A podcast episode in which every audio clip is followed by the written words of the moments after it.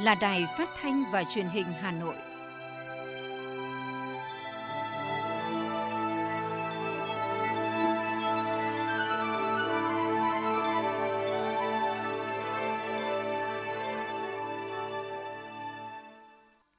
Kính chào quý vị và các bạn. Bây giờ là chương trình thời sự của Đài Phát thanh Truyền hình Hà Nội được phát trực tiếp trên sóng phát thanh tần số FM 90 MHz. Chương trình trưa nay, Chủ nhật ngày 15 tháng 8 có những nội dung chính sau đây. Thủ tướng Chính phủ Phạm Minh Chính chủ trì hội nghị trực tuyến sơ kết về công tác phòng chống dịch COVID-19 với các tỉnh thành phố đang thực hiện giãn cách xã hội. Thêm hơn 7.000 tỷ đồng ủng hộ quỹ vaccine và công tác phòng chống dịch bệnh COVID-19. Để lọt 4 trường hợp rời Hà Nội, lãnh đạo một số xã thị trấn phải giải trình. Tiếp tục tăng kiểm soát lưu động để phát hiện các vi phạm phòng chống dịch trên địa bàn thành phố. Nguy cơ lợi thông tin cá nhân khi dùng ứng dụng ghép mặt video trên Faceplay nghi phạm giết người vứt rác xuống ao ở huyện Ứng Hòa ra đầu thú. Phần tin thế giới có những sự kiện nổi bật, Taliban đã đánh chiếm được thành trì phía bắc cuối cùng của chính phủ Afghanistan. Đã có trên 300 người thiệt mạng vì động đất tại Haiti. Quốc gia này sẽ hứng chịu thảm họa liên tiếp khi bão nối bảo nối đuôi động đất mạnh. Và sau đây là nội dung chi tiết của chương trình. Kính thưa quý vị, sáng nay Thủ tướng Chính phủ Phạm Minh Chính đã chủ trì hội nghị trực tuyến sơ kết công tác phòng chống dịch bệnh COVID-19 với các tỉnh thành phố đang thực hiện giãn cách xã hội theo nguyên tắc chỉ thị số 16 của Thủ tướng Chính phủ và triển khai thực hiện nghị quyết số 86 của Chính phủ về các giải pháp cấp bách phòng chống dịch bệnh COVID-19. Phát biểu khai mạc tại hội nghị, Thủ tướng Phạm Minh Chính nêu rõ, nước ta đã thực hiện giãn cách xã hội theo chỉ thị số 16, một số địa phương cũng đã ban hành thêm các chỉ thị chỉ đạo thực hiện việc này ở mức cao hơn và sớm hơn so với quy định của chính phủ. Thủ tướng hoan nghênh cách làm này trên nền tảng các quy định của Trung ương, địa phương, căn cứ tình hình, sáng tạo, linh hoạt, bảo đảm hiệu quả, thiết thực và sát thực tế. Tại hội nghị, Thường trực Chính phủ cùng với các bộ ngành liên quan đánh giá lại công tác thời gian qua, thực hiện các biện pháp cấp bách theo tinh thần chỉ thị số 16, chỉ đạo của Chính phủ, Thủ tướng Chính phủ, trưởng ban chỉ đạo để xem những điều đã làm và chưa làm được, nguyên nhân khách quan và chủ quan – trong đó tập trung phân tích đánh giá kỹ nguyên nhân chủ quan, trên cơ sở đó tập trung lãnh đạo, chỉ đạo, tổ chức thực hiện, phân cấp, phân quyền, nâng cao trách nhiệm các cấp các ngành, nâng cao ý thức của người dân trong việc thực hiện quy định của Đảng và Nhà nước. Thủ tướng nhấn mạnh trên cơ sở rút kinh nghiệm bổ sung, hoàn thiện và cần quyết liệt hơn ở đâu. Theo Thủ tướng thì việc chống dịch chưa có tiền lệ, do đó các biện pháp tổ chức thực hiện phải vừa làm vừa tiến hành rút kinh nghiệm.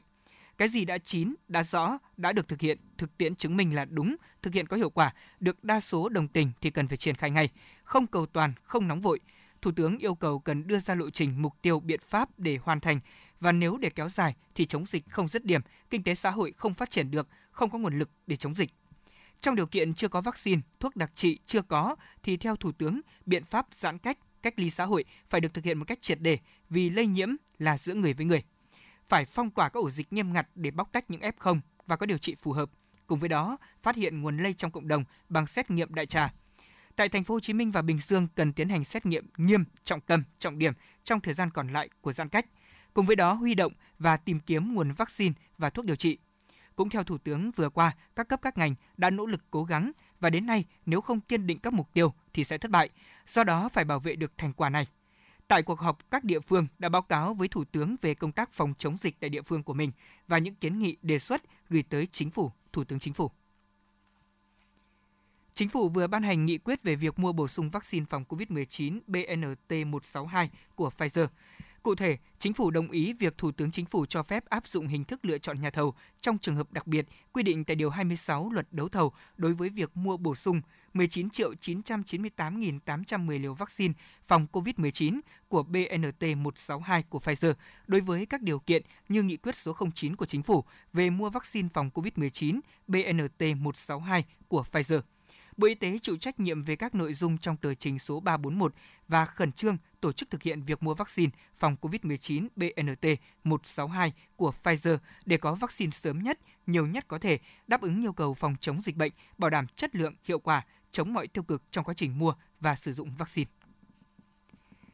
Kính thưa quý vị, những ngày qua thì thông qua hệ thống mặt trận từ trung ương tới địa phương, nhiều cơ quan tổ chức doanh nghiệp đã tiếp tục ủng hộ quỹ vaccine và công tác phòng chống dịch COVID-19.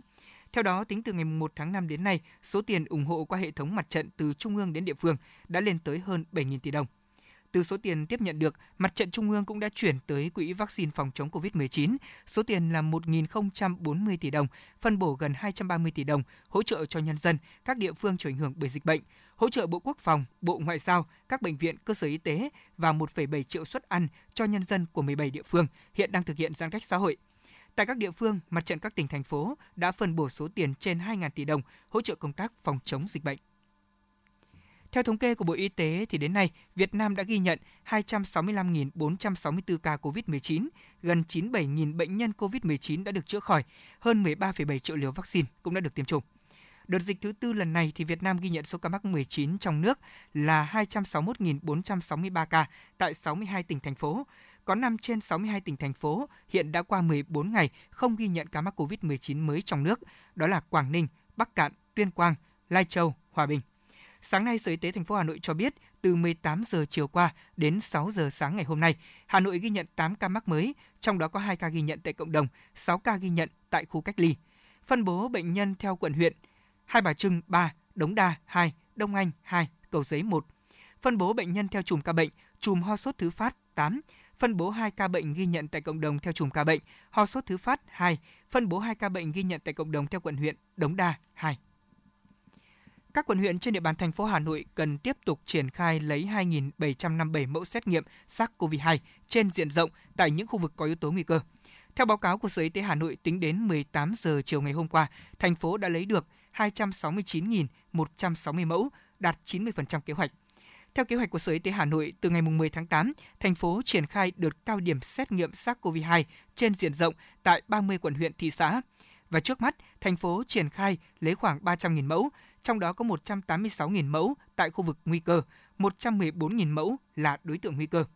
Đánh giá về hiệu quả của các biện pháp phòng chống dịch tại Hà Nội đang triển khai, Phó giáo sư tiến sĩ Trần Đắc Phu, cố vấn cao cấp, Trung tâm đáp ứng khẩn cấp sự kiện y tế công cộng Việt Nam cho rằng Hà Nội đang chống dịch rất quyết liệt, đúng hướng, xuất phát từ từng cộng đồng nhỏ, an toàn nhỏ. Ủy ban dân huyện Gia Lâm Hà Nội vừa yêu cầu lãnh đạo xã Đặng Xá, Phú Thị và thị trấn Châu Quỳ phải tiến hành giải trình sau khi để 4 công dân trên địa bàn tự do di chuyển về tỉnh Nghệ An. Theo đó, huyện Gia Lâm yêu cầu lãnh đạo địa phương tiến hành giải trình rõ sự việc để cho 4 công dân tự do đi lại qua các chốt kiểm soát dịch COVID-19 trên địa bàn để về quê Nghệ An, sau đó có một trường hợp có kết quả dương tính với SARS-CoV-2. Trước tính chất nghiêm trọng của vụ việc này, lãnh đạo huyện Gia Lâm yêu cầu Ủy ban dân các xã, thị trấn khẩn trương giả soát, củng cố lại công tác chỉ đạo điều hành, lực lượng tham gia các chốt trong công tác phòng chống dịch bệnh COVID-19. Báo cáo giải trình về vụ việc phải được gửi về huyện Gia Lâm trước 9 giờ ngày 16 tháng 8. Đồng thời, Ủy ban dân huyện Gia Lâm xem xét kiểm điểm lại trách nhiệm, vai trò của người đứng đầu trong công tác phòng chống dịch bệnh. Theo tin từ Liên đoàn Lao động thành phố Hà Nội, trong 2 ngày 13 và 14 tháng 8, các cấp công đoàn tại một số huyện thị xã và công đoàn ngành đã tổ chức trao tặng những túi an sinh công đoàn. Đây là một hoạt động có ý nghĩa rất thiết thực nhằm hỗ trợ khẩn cấp cho đoàn viên và người lao động bị ảnh hưởng bởi dịch COVID-19. Trong đó thì Liên đoàn Lao động thị xã Sơn Tây đã tổ chức trao 456 túi an sinh công đoàn tại 27 công đoàn cơ sở, khối doanh nghiệp trên địa bàn thị xã, nơi có nhiều đoàn viên và người lao động đang gặp khó khăn.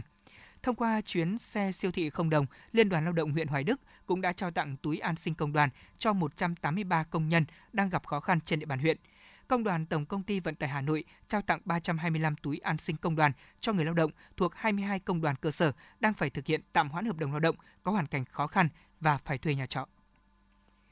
Trước những diễn biến phức tạp của tình hình dịch bệnh COVID-19 trên địa bàn thủ đô, nhằm chung tay cùng với tuổi trẻ thủ đô Hà Nội trong công tác phòng chống dịch bệnh COVID-19, tỉnh đoàn Lào Cai đã gửi tặng hơn 15 tấn nhu yếu phẩm, bao gồm rau củ quả như là su su, khoai tây, bí đỏ, bắp cải, trị giá 150 triệu đồng. Đây là hành động thể hiện tinh thần sẻ chia, đồng hành và tiếp sức của tuổi trẻ Lào Cai đối với tuổi trẻ và nhân dân thủ đô trong những ngày Hà Nội đang thực hiện giãn cách xã hội. Sau khi đón nhận những tình cảm của tuổi trẻ Lào Cai, Thành đoàn Hội Liên hiệp Thanh niên Việt Nam thành phố Hà Nội triển khai vận chuyển và gửi tặng một phần nhu yếu phẩm nông sản trên đến một số quận huyện đang có điểm nóng về dịch COVID-19 nông sản cũng đã được phân bố đều phục vụ cho các hoạt động như là nấu những suất ăn hỗ trợ người khó khăn, lao động tự do, sinh viên đang ở lại những khu ký túc xá, khu trọ bị ảnh hưởng bởi dịch bệnh COVID-19, gửi tặng các khu cách ly. Thưa quý vị và các bạn, trong điều kiện kéo dài giãn cách xã hội như hiện nay, thành phố Hà Nội cũng như nhiều địa phương trên cả nước đã chủ động linh hoạt các hình thức tuyên truyền để người dân có thể nắm được những thủ tục, chính sách của gói hỗ trợ 26.000 tỷ theo nghị quyết số 68 của chính phủ một cách nhanh nhất và hiệu quả nhất. Sau đây là ghi nhận của phóng viên chương trình thời sự. Hơn 60 cuộc gọi đến trong ngày, có ngày cao điểm gần 100 cuộc gọi. Phần lớn người dân khi gọi đến đường dây nóng của Ủy ban dân quận Long Biên đều mong muốn làm sao để có thể dễ làm thủ tục và nhận kinh phí từ gói hỗ trợ một cách nhanh nhất. Nhiều trường hợp sau khi gọi đến đã được hỗ trợ tối đa để hoàn thiện thủ tục ngay trong ngày. Đây cũng là khẳng định của ông Trần Văn Sơn, Phó trưởng phòng Lao động Thương binh và Xã hội quận Long Biên, thành phố Hà Nội. Khi mà người dân cũng như là người lao động người ta có những cái khó khăn đặc biệt là trong thủ tục để thực hiện nhận gói hỗ trợ này thì người ta tiếp nhận được ngay thông tin và chúng tôi đã hướng dẫn về thủ tục cũng như là về quy trình đặc biệt là về các cái địa điểm nơi người lao động có thể và người chủ lao động có thể liên hệ để giải quyết. Đa dạng và linh hoạt các hình thức tuyên truyền từ trực tiếp cho đến trực tuyến. Cách làm này của Ủy ban dân quận Long Biên đang cho thấy hiệu quả lan tỏa rất tích cực. Chỉ chưa đầy một tuần đăng tải chính sách của gói hỗ trợ lên kênh Zalo đã có gần 120.000 lượt xem và gần 6.000 lượt chia sẻ, quan tâm đón nhận từ phía người dân. Bà Trần Thị Hoài Hương, trưởng phòng Lao động Thương binh và Xã hội quận Long Biên, thành phố Hà Nội cho biết thì quận Long Biên cũng sử dụng cả hình thức như là ờ, Facebook rồi Zalo để triển khai sâu rộng hơn đến người lao động ở trên địa bàn. Và qua cái kênh này thì à, à, cái người lao động và đặc biệt là lao động tự do tiếp nhận được nhanh hơn. Mọi vướng mắc đều được xử lý theo hướng thông thoáng, tạo điều kiện tối đa để người dân tiếp cận được chính sách hỗ trợ, khiến người dân cũng rất phấn khởi, như tâm sự của chị Hoàng Thị Hương, giáo viên trường mầm non tư thục Ong và Kiến, Hà Nội. Hồ sơ ấy thì bọn em cũng được hướng dẫn của quận à, về ờ, các thủ tục làm hồ sơ và khi mà có vướng mắc thì ờ, ờ, các anh chị ở quận cũng đã giải đáp với cả hướng dẫn cho em. Không chỉ ở cấp địa phương, vừa qua thì Bộ Lao động Thương binh và Xã hội đã phối hợp với các cơ quan liên quan như Bảo hiểm xã hội Việt Nam, Ngân hàng Chính sách Xã hội nhằm cung cấp 7 dịch vụ của gói hỗ trợ trên cổng dịch vụ công quốc gia. Như vậy là người dân và doanh nghiệp có thể đăng ký làm thủ tục trực tuyến mà không phải mất công đi lại, đảm bảo giãn cách xã hội, tiết kiệm được thời gian của mình. Ông Nguyễn Hoàng Phương, Phó Giám đốc Trung tâm Công nghệ Thông tin Bảo hiểm xã hội Việt Nam đánh giá. Thời gian vừa rồi mà chúng ta triển khai trên cổng dịch vụ quốc gia thì có thể thấy là à, những cái hồ sơ điện tử mà gửi qua cổng dịch vụ quốc gia thì à, thậm chí chỉ, chỉ cần mất đến vài chục phút thì cán bộ đã thực hiện xong toàn bộ cái khâu xác nhận và trả kết quả lên cổng dịch vụ quốc gia. Việc ứng dụng công nghệ thông tin đã giúp lan tỏa chính sách tốt hơn, đồng thời rút ngắn thời gian giải quyết hồ sơ cho gói hỗ trợ và góp phần hạn chế tiếp xúc, đảm bảo công tác chống dịch trong bối cảnh nhiều địa phương đang phải thực hiện giãn cách xã hội. Nhờ đó đã kịp thời đưa chính sách hỗ trợ đến với người dân trong lúc khó khăn nhất.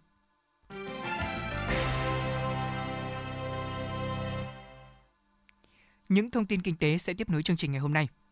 Thưa quý vị và các bạn, theo báo cáo tình hình thị trường bất động sản Việt Nam quý 2 và 6 tháng đầu năm 2021, mặc dù phải đối diện với đợt dịch thứ tư, nhưng tổng tiền đổ vào thị trường bất động sản lại tăng mạnh hơn. Ông Nguyễn Văn Đính, Phó Chủ tịch Thường trực Tổng thư ký Hội Môi giới Bất động sản Việt Nam lý giải, nguyên nhân của hiện tượng này là do một lượng lớn tiền được rút khỏi các lĩnh vực như là chứng khoán, ngoại hối, các ngành kinh tế suy yếu khác đang đổ mạnh vào bất động sản tìm cơ hội đầu tư sinh lời. Và cũng theo báo cáo thị trường bất động sản quý 2 năm 2021 của trang tin bất động sản.com.vn cũng cho thấy thị trường chung cư tại Hà Nội ghi nhận mức độ quan tâm tăng tới 21%. Dịch bệnh kéo dài đã khiến nhu cầu sở hữu một ngôi nhà để an cư, ổn định cuộc sống càng trở nên cấp thiết hơn bao giờ hết. Đặc biệt trong tháng 8 này, nhiều dự án tung chính sách ưu đãi khủng dành cho khách hàng mua nhà nên thị trường được dự báo là sôi động và thanh khoản tốt. Kể từ khi Hà Nội thực hiện giãn cách thì người dân chỉ được ra ngoài trong các trường hợp thực sự cần thiết, trong đó cấp bách và cần thiết nhất đối với nhiều gia đình, đó chính là việc mua đồ lương thực thực phẩm. Một bộ phận các dân cư tại khu chung cư đã chọn hình thức mua sắm online ngay trên các nhóm chợ nội bộ của chung cư mình. Nhóm chợ nội bộ này được hình thành từ chính những người dân buôn bán và sinh sống tại chung cư. Với lợi thế giá cả luôn bình ổn, lượng khách ổn định, chất lượng đảm bảo, miễn phí ship hàng – bởi vậy mà khi các cửa hàng tạm đóng cửa, ngoài phố vắng vẻ và điều hưu, thế nhưng các chợ online ở những khu chung cư vẫn hoạt động sôi nổi, nhộn nhịp. Nhiều người chuyển sang bán hàng trên mạng như người tay trái của mình để có thể kiếm thêm thu nhập khi công việc chính bị ảnh hưởng. Thưa quý vị và các bạn, làng hoa Tây Tựu được biết đến là một trong những vùng trồng hoa lớn nhất ở miền Bắc của nước ta, cung ứng hoa tươi phục vụ cho nhu cầu không chỉ người dân Hà Nội mà còn của các tỉnh lân cận. Thế nhưng dịch bệnh bùng phát kéo dài đã khiến cho người dân làng Tây Tựu lâm vào tình thế bán không được mà giữ cũng không xong. Nhiều diện tích hoa đã phải tiến hành phá bỏ. Phản ánh của phóng viên thời sự. Đến kỳ thu hoạch nhưng không biết bán cho ai. Số hoa cúc này, ông Nguyễn Khắc Chiến ở phường Tây Tựu, quận Bắc Từ Liêm, Hà Nội đành phải phá bỏ. Nhà có 5 xào ruộng thì đến nay đã phá mất 3 xào. Đối với hoa hồng thì có thể cắt bỏ lứa này. Thế nhưng được chăm bón thì sẽ cho thu hoạch tiếp đối với lứa khác. Nhưng hoa cúc thì đến kỳ thu hoạch mà không bán được, coi như mất trắng. Ông Nguyễn Khắc Chiến buồn rầu nói. Chăm, có trăm được chưa chắc đã bán được. Là cũng, cũng bỏ đỡ đi. Bỏ phải để à, hai sao rồi. Sau này là là, là, là phải đến uh, ba sao sau kia là non cũng bỏ từ đầu đến cuối là mất uh, ngót 10 triệu một sao không chỉ vườn hoa nhà ông Nguyễn Khắc Chiến ở phường Tây Tựu, quận Bắc Từ Liêm bị ảnh hưởng,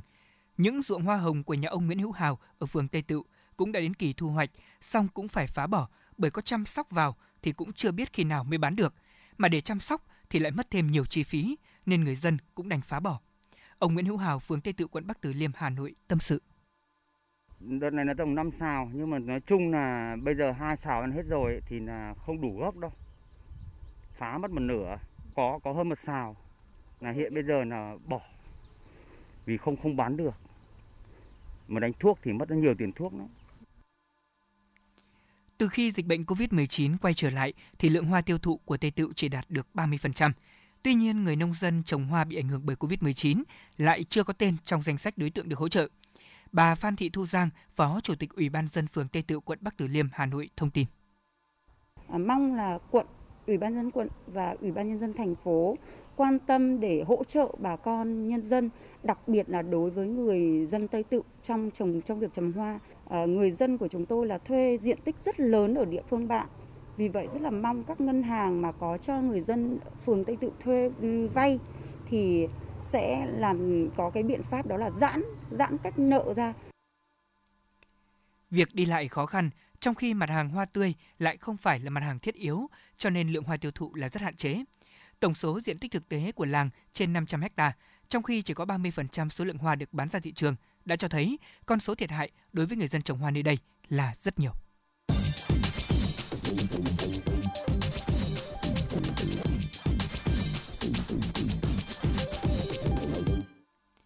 Mời quý vị và các bạn cùng nghe tiếp phần tin. Trung tâm xử lý tin giả Việt Nam thuộc Cục Phát thanh Truyền hình và Thông tin điện tử, Bộ Thông tin Truyền thông cho biết, thông qua giả soát và tiếp nhận thông tin, trung tâm này đã xác định website tại địa chỉ https 2 gạch chéo gạch chéo tuổi gạch nối trẻ.com có tên miền gây nhầm lẫn với cơ quan báo chí giả mạo báo tuổi trẻ online. Website giả mạo này đăng thông tin sai sự thật về dịch bệnh COVID-19, cung cấp những thông tin tổng hợp trên mạng Internet khi chưa được cơ quan có thẩm quyền cấp giấy phép. Vì vậy, Trung tâm xử lý tin giả Việt Nam khuyến cáo cộng đồng mạng không tiếp nhận, chia sẻ thông tin từ trang web này. Trung tâm sẽ chuyển vụ việc tới cơ quan chức năng để tiến hành xem xét, xử lý theo đúng quy định của pháp luật. Ban chỉ đạo 179 thành phố Hà Nội vừa ban hành kế hoạch về việc triển khai kênh tuyên truyền tiếp nhận thông tin của người dân về tình hình trật tự đô thị, trật tự công cộng, trật tự an toàn giao thông, trật tự xây dựng, vệ sinh môi trường, vệ sinh an toàn thực phẩm, phòng chống cháy nổ và phòng chống dịch bệnh trên địa bàn thủ đô qua mạng xã hội Facebook. Dự kiến là từ ngày 1 tháng 9 đến ngày 1 tháng 10 năm 2021, Công an thành phố Hà Nội sẽ thiết lập và chạy thử trang fanpage này. Từ ngày 15 tháng 10 năm 2021 sẽ sơ kết rút kinh nghiệm và đưa trang fanpage của Ban chỉ đạo 197 thành phố được hoạt động chính thức. Ngày hôm qua, Công an thành phố Hà Nội đã tăng cường các tổ công tác tuần tra kiểm soát lưu động, phát hiện và xử phạt những trường hợp vi phạm các quy định phòng chống dịch trên một số quận nội đô như là Hai Bà Trưng, Hoàn Kiếm nhằm nâng cao ý thức của người dân, góp phần cùng với thành phố sớm đẩy lùi dịch bệnh.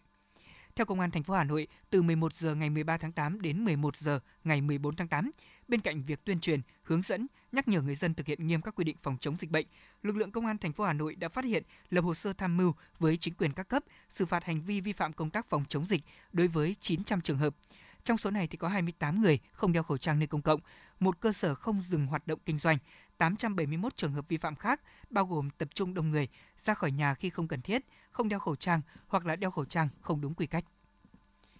Thưa quý vị, thời gian gần đây thì giới trẻ rộ lên trào lưu video ghép mặt bằng ứng dụng Faceplay trên mạng xã hội với những clip vui nhộn và thân hình người mẫu. Tuy nhiên thì theo các chuyên gia công nghệ thông tin và bảo mật thì đều lưu ý rằng khi dùng ứng dụng này thì nên xem kỹ các điều khoản sử dụng. Theo tìm hiểu thì ứng dụng ờ, uh, Faceplay là sản phẩm có nguồn gốc của doanh nghiệp từ Trung Quốc. Ứng dụng này chỉ cho phép người sử dụng thử ứng dụng trong vòng 3 ngày và nếu dùng phiên bản miễn phí của ứng dụng thì sẽ thường xuyên xuất hiện quảng cáo, dán nhãn bản quyền lên những video sau khi xử lý. Nếu chỉ cài để dùng thử theo trend thì người dùng cần lưu ý rằng sau khi hết 3 ngày sử dụng thử, nếu người dùng không gỡ được ứng dụng này ra khỏi thiết bị di động của mình thì sẽ bị tự động đăng ký mua phiên bản chuyên nghiệp và bị trừ tiền.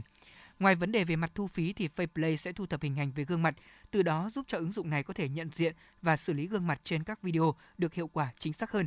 Việc Faceplay thu thập những thông tin nhạy cảm này có thể khiến cho người dùng đối mặt với nguy cơ mất thông tin cá nhân khi sử dụng ứng dụng này.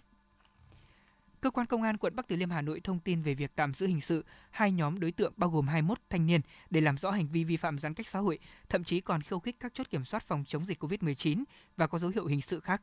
Trước đó vào khoảng 21 giờ ngày 8 tháng 8, tổ công tác công an quận Bắc Từ Liêm làm nhiệm vụ tuần tra trên tuyến đường Văn Tiến Dũng thuộc địa bàn phường Minh Khai đã phát hiện khoảng 11 nam nữ thanh niên điều khiển 5 xe máy không có biển kiểm soát đã ra hiệu lệnh dừng xe kiểm tra.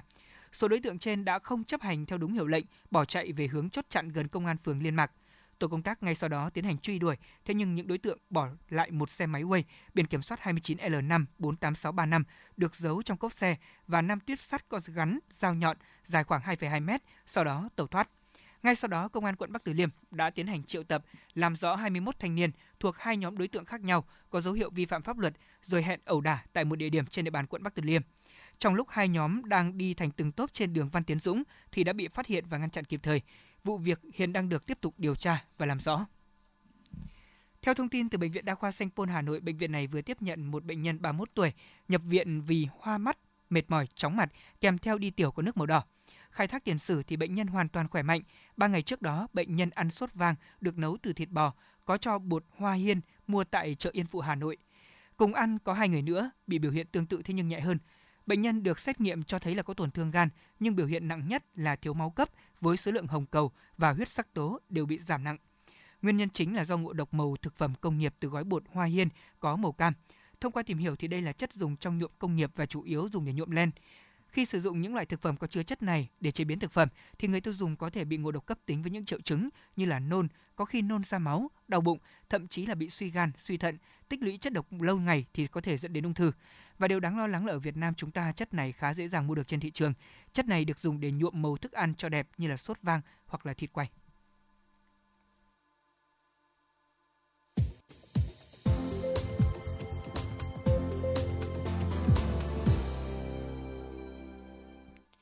Xin được chuyển sang những tin tức quốc tế. Các tay súng Taliban đã chiếm được Mazar-i Sharif, thành phố lớn thứ tư của Afghanistan và là thành trì phía bắc cuối cùng của chính phủ Afghanistan. Thành phố này dường như đã thất thủ mà không có giao tranh nổ ra và các binh sĩ cũng đã buông bỏ vũ khí chạy về phía cửa khẩu biên giới của Uzbekistan. Trong khi đó, Tổng thống Mỹ Joe Biden thông báo nước này sẽ triển khai 5.000 binh sĩ tới Afghanistan để hỗ trợ công tác sơ tán, đồng thời cảnh báo lực lượng Taliban không đặt phái bộ người Mỹ vào tình thế nguy hiểm. Biệt đội chống khủng bố thuộc Cảnh sát quốc gia Indonesia đã bắt giữ 37 nghi can khủng bố trong một chiến dịch ngăn chặn và trấn áp khủng bố được tiến hành tại 10 tỉnh và thành phố trên khắp cả nước. 35 trong tổng số 37 đối tượng trên là thành viên của nhóm khủng bố Jama Isama. Hiện thì các nghi can khủng bố này đang bị tạm giữ để phục vụ điều tra. Truyền thông Thổ Nhĩ Kỳ cho biết là một máy bay thả nước chữa cháy đã rơi ở miền nam nước này. Có 8 người trên máy bay. Bộ Quốc phòng Nga cho biết là 5 binh lính của Nga và 3 công dân Thổ Nhĩ Kỳ đã thiệt mạng trong vụ máy bay rơi này. Còn theo hãng tin AFP của Pháp thì đã có ít nhất 20 người thiệt mạng trong một vụ nổ lớn xảy ra sáng nay theo giờ Việt Nam tại miền Bắc của Liban.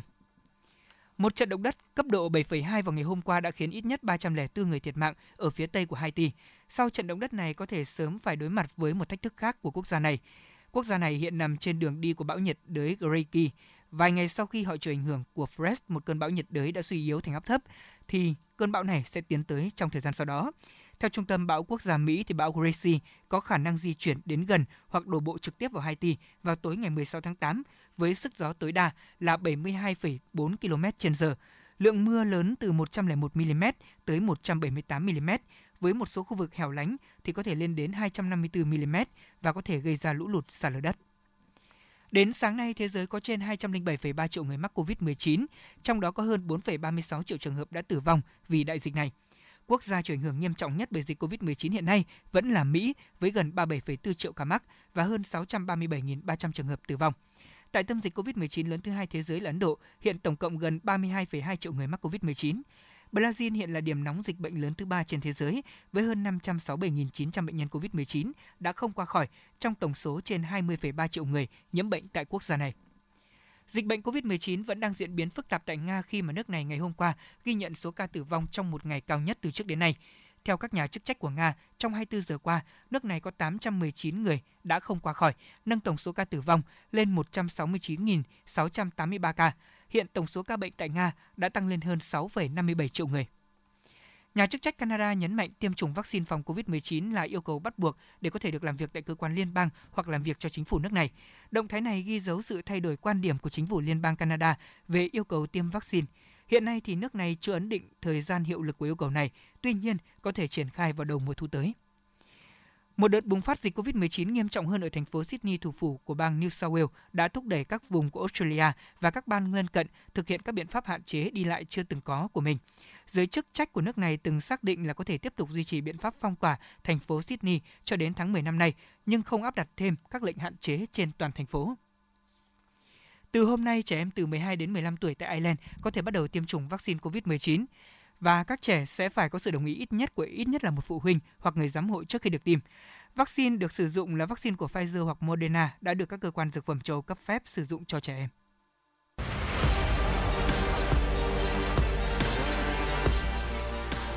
Bản tin thể thao Bản tin thể thao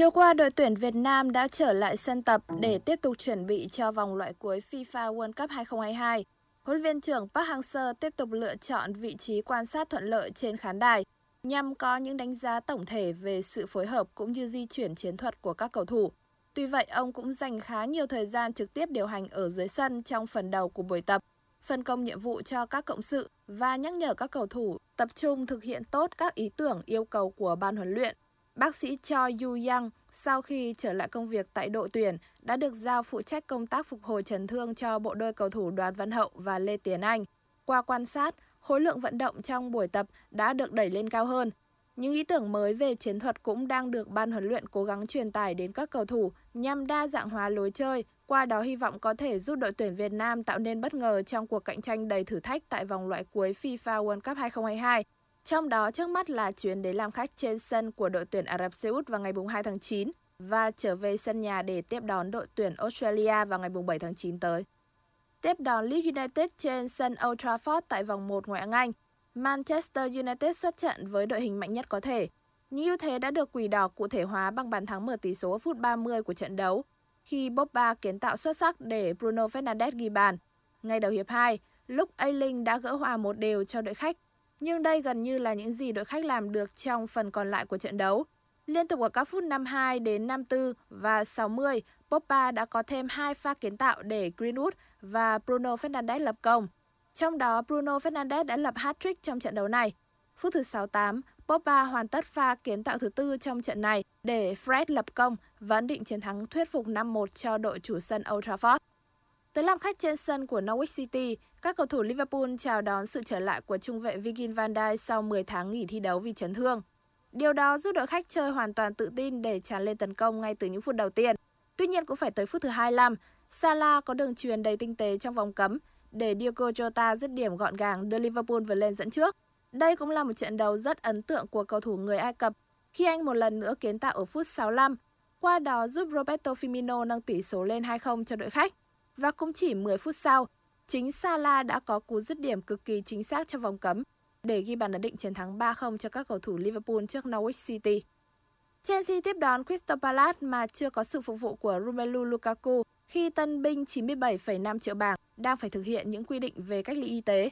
Tuy nhiên, trước một hàng phòng thủ chưa vào khuôn của tân huấn luyện viên Patrick Vieira, các cầu thủ Chelsea vẫn có được 3 bàn thắng trải đều ở 3 tuyến. Marcus Alonso đã mở tỷ số với pha sút phạt đẹp mắt. Sau đó lần lượt là Christian Pulisic và Trevor Chalobah điền tên mình lên bảng tỷ số và ấn định thắng lợi 3-0 cho đội chủ sân Stamford Bridge.